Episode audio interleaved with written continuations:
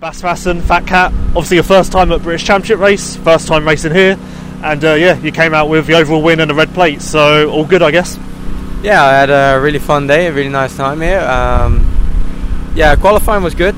I had uh, third time, so yeah, nothing to say about that. First moto, good start, got into the lead, and then made a small gap, but then made some mistakes and Conrad passed me. Tried to pass him back, made a small crash, so I had to fight all the way back to uh, to him, and then I closed the gap from 15 seconds to 1.5 seconds in the end. So I was really quite pissed, and uh, yeah, really fired up to go for the second moto. And second moto, I had a really good start, got into the lead early, immediately thought, all right, now pull the gap, get get the hell away from everyone, and. Uh, and then in the end with the lappers and the track already sketchy so last two laps was really kind of cruising and managing so in the end I was just keeping it on two wheels and that Conrad come a little bit closer. But yeah, it, it's about to win. It's not about with how much you win. It's as they said in Fast and Furious. If you if you win by an inch or if you win by a mile, winning is winning. So I'm happy with that.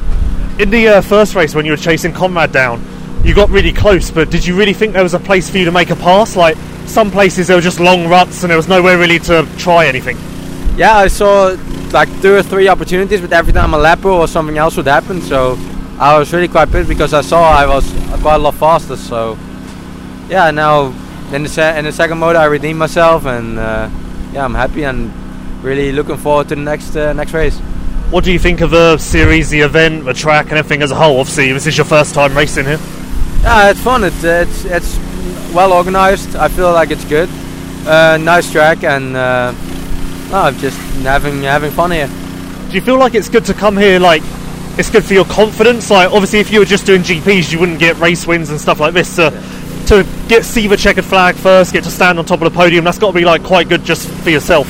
Yeah, obviously, obviously. Um, nah, it, it, it gives a huge confidence boost, and uh, I'm also here just to practice because um, yeah, I'm, I'm, struggling quite a bit with qualifying laps, and ever, and racing is the best training you can get. So even if it's not about championship, you're still improving, you're still training, you're still mentally in a race. So you're just preparing for the world championship, I think. And now, yeah, just gained a lot of confidence today and feeling good to go to the next race. Going back to uh, Argentina quickly, what were your thoughts on that? I feel like your results didn't really show how well you were riding. Yeah, I really have a double feeling about Argentina because um, obviously my Saturday was not good. I uh, I, I felt I felt okay, but yeah, the other guys were just so fast and a little uh, mis little bit misjudged it.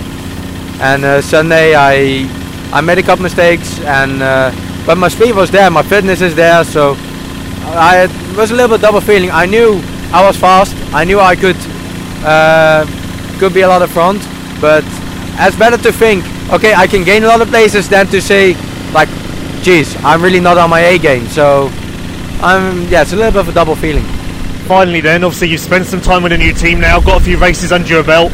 Is there anything that you feel like you need to improve before Matterley or before Valkenswaard, something on the bike or yourself? Um, no, not really. I think we are on a good uh, on a good way. Um, the team is giving me all the tools I need to to get results. So it's just up to me, and uh, I just need to focus on getting my qualifying and my Saturdays better and uh, yeah, that's basically it. That's what I need to work on.